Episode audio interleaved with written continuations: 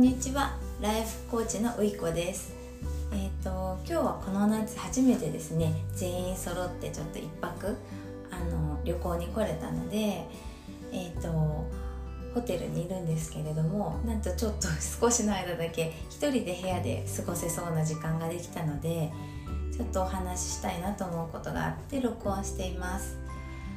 えーと、昨日ですねニューヨークライフキャリアコーチのさやかさんの LYL コネクトというのがあったんですがちょっと私都合が悪くて入れなかったので今朝も起きてすぐにこう家事をしながらあの聞いて朝活をしていたんですがその時に気づいたことがあったのでそのお話をしたいと思います。えーと、その、えーと、お話の中で、えーと、とその子供のすることにこうどこまでアドバイスとかあのこう口を出すかとかそういうお話が出ていたんですがそういえば私はあのインスタの方でもだいぶ何回か投稿してるんですけれどもあの子供が失敗することを邪魔しないようにしようと思って、えーと今割とあの子供を見守れているあんまりこう手とか口を出しすぎずあの自分では過ごせていると思っていてこれってなんかいつからどうしてこういう風にできるようにあの私の中ではできると思ってるのはできるようになったかなということを振り返ってみた時にもうこうほぼ忘れていた出来事を一つえーと、関係あるんじゃないかなと思ったことまして、えーと、私はあの長女が、えー、1歳半か2歳ぐらいの頃だったと思うんですけど一度流産をしたんですね。で、えーと、その時にあのあもうなんかこんなにこう望んでいていろいろ気をつけたりしていてもどうにもならないことっていうのがあるんだなもう特にこのこう生命の誕生とか生命が育っていくっていうのはもう本当になんかどうしようもないんだなってすごくその時に思ってですね。でもまあ幸いのことに、えーと、長女もいましたし訪問看護のお仕事もしてたので、まあ、あのすっとまあ日常に戻って思い出してはちょっと胸が痛むっていうような形で乗り越えることができたんですけど今振り返ると多分そこでそういうふうに思ったことが育児に結構影響してるんじゃないかなと,、えーと、今朝少し気づきました。あの結局うん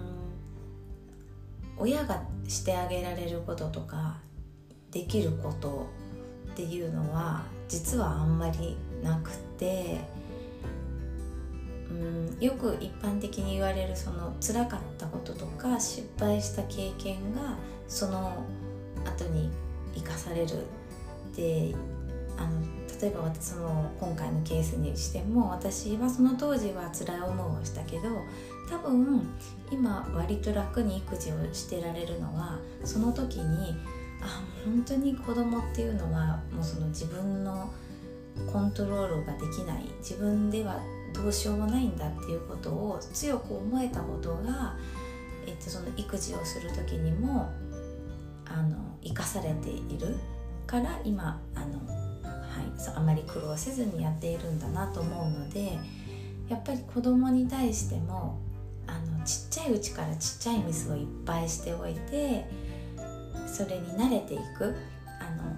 ミスに慣れて転んでは起き転んでは起きっていうことに慣れていくことってやっぱり改めて本当に大事だなというふうにあのその自分自分の経験を振り返って思いました。でえっとあとあのこれができるようになった原因もっと他にないかなって考えた時はやっぱり私はその小さい時に子供が小さい時にそれを意識できたので、まあ、子供が失敗するのをあの失敗した方がいいなと思ったので小さい失敗をするのを見てそしてあの子供がその失敗から立ち直るのも確認してっていうことで私も子供のミスに慣れていけたっていうことが、えーと、一ついい良かったこと。あの親もやっぱりその子供がこうこけては起きるっていうことに小さくこけることから慣れていければだんだんそれがうんお友達関係だったり受験だったりってこう大きくなってきても、まあ、きっとこの子はあのそのちっちゃい時からこういうふうにやってきたから時間がかかるだろうけど乗り越えるだろうとか親も慣れていけると思うのであのやっぱりうんと小さいうちからたくさん転ばせるというか、うん。とミスを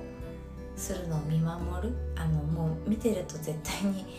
失敗するよねって思ってもちょっとこらえて見守るっていうことがあのひいては親のためにも親も練習になるのでいいん。じゃないかなというふうに思いました。あの多分受験を控えてらっしゃるお母様たちに向けて私もインスタの方で何回かしつっぽく言ったんですけどあの中学受験は本当に人生のこう通過点だと思うのであのうちの長男とかを見ていてもその経験がすごく生かされてる勉強をして苦労したとか、うんと、ゲームと勉強の葛藤をしたとかその経験はすごく本当に人を育てるのに生かされているけれども、うん行った先の中学っていうのはもしかしたらどこでも同じかなというような気持ちもしていたりしますし合わなければ高校から違うところに行ってもいいわけなのであのあまりその志望校にこだわりすぎずその過程をあの一緒に乗り越えていくというかの人生がこう人生のまだまだ本当に最初の駆け出しの頃ですし人生経験を積んでいくあのミスをたくさんしてそのミスに親も子も慣れていくっていうことがあのいいと思うのであの夏休み大変だと思うんですけどあのぜひその中学受験は本当に通過点だっていうふうに思うのでそのメッセージをお届けしたいなと思って録音をしました。えっ、ー、とはい。もう夏休みも残りわずかですが皆様楽しく過ごせますように、えー、お忙しいところを聞いていただいて嬉しいです。ありがとうございます。